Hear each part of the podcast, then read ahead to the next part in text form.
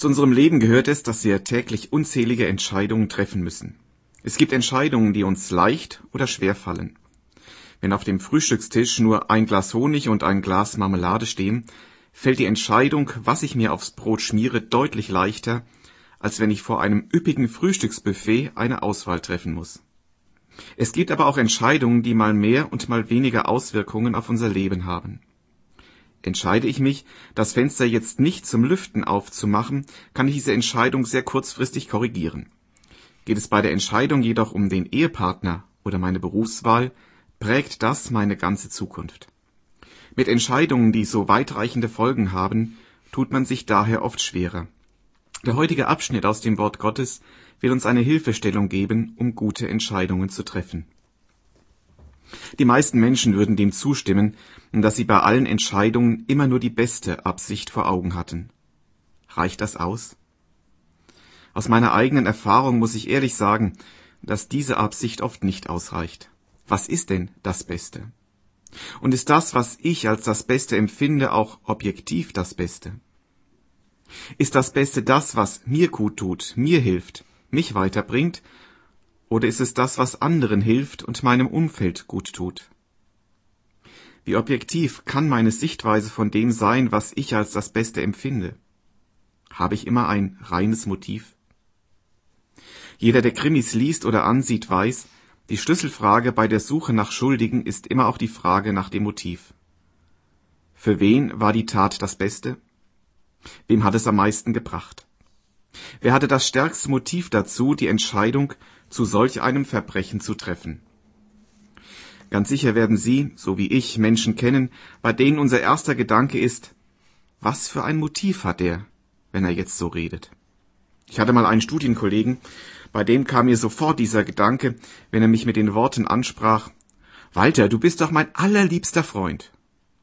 Da stand nie was Böses dahinter, aber sobald er diese Worte sprach, wusste ich, jetzt will er irgendetwas von mir.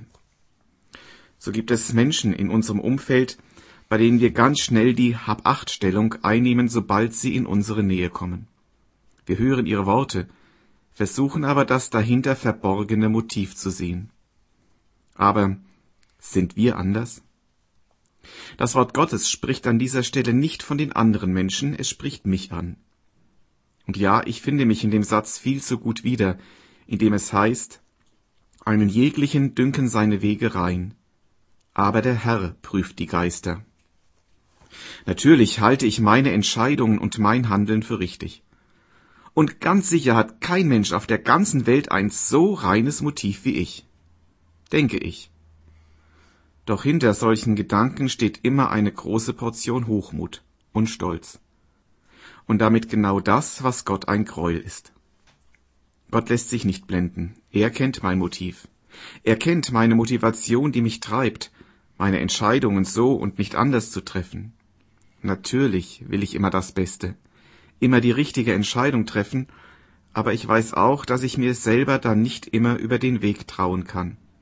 Da geht es mir genauso, wie es David schon erging, als er betete, Durchforsche mich, o oh Gott, sieh mir ins Herz, prüf meine Gedanken und Gefühle. Ich merke, wie oft ich mir mit meiner Stimmung, mit meinen früheren Erfahrungen und auch mit meiner begrenzten Zukunftskenntnis im Weg stehen kann, gerade dann, wenn es darum geht, gute Entscheidungen zu treffen. Da geht es mir ebenso wie König David und auch wie seinem Sohn Salomo, dem Autor dieser Zeilen. Befiehl dem Herrn deine Werke, so wird dein Vorhaben gelingen.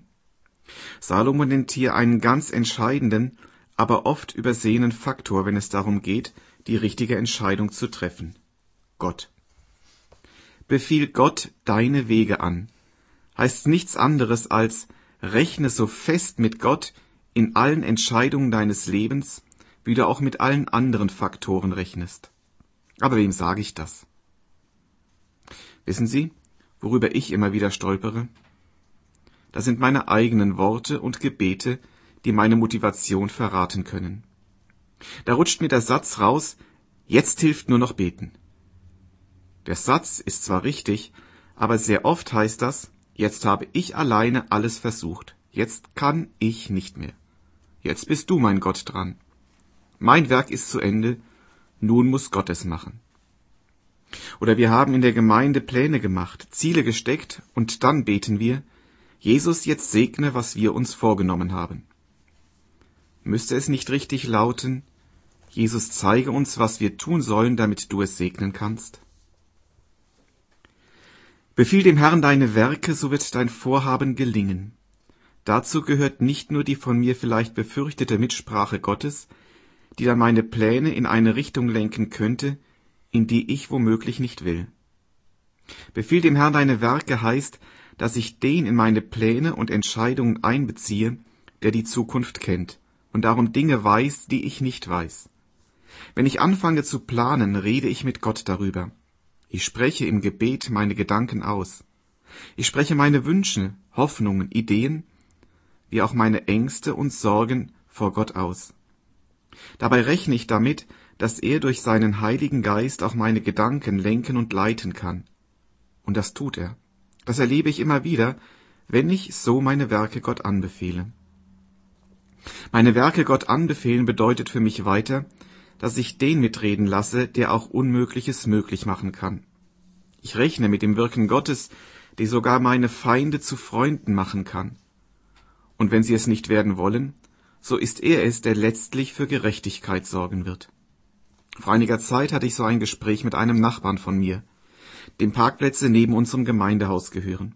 Jeder, der dort parkte, bekam einen Zettel ans Auto, dass das verboten sei und er abgeschleppt werden würde. Ich hatte schon manche ausgesprochen unangenehme Erfahrungen mit diesem Nachbarn hinter mir. Aber es ließ mir keine Ruhe, und so ging ich betend, Gott das anbefehlend, zu ihm und fragte, ob wir die Parkplätze mieten könnten, damit sie nicht immer wieder zu einem Streitpunkt werden. Überrascht war ich, als in diesem Gespräch der Nachbar total freundlich war und uns erlaubte, dort unentgeltlich zu parken. Gott meine Werke anbefehlen heißt nicht nur, dass er meine Pläne durchkreuzen kann, vielmehr heißt es, dass er Dinge möglich machen kann, die ohne ihn einfach nicht möglich sind. Diese Faktoren in meiner Entscheidungsfindung nicht zu berücksichtigen, ist grob fahrlässig. Um wie viel einfacher hätte ich es im Rückblick auf mein bisheriges Leben haben können, wenn ich das bei allen Entscheidungen praktiziert hätte. An der Vergangenheit kann ich nichts mehr ändern, aber die Zukunft liegt noch vor mir. Da kann ich meinem Gott so in meine Planungen, meine Entscheidungen mit hineinnehmen. Und das will ich auch tun.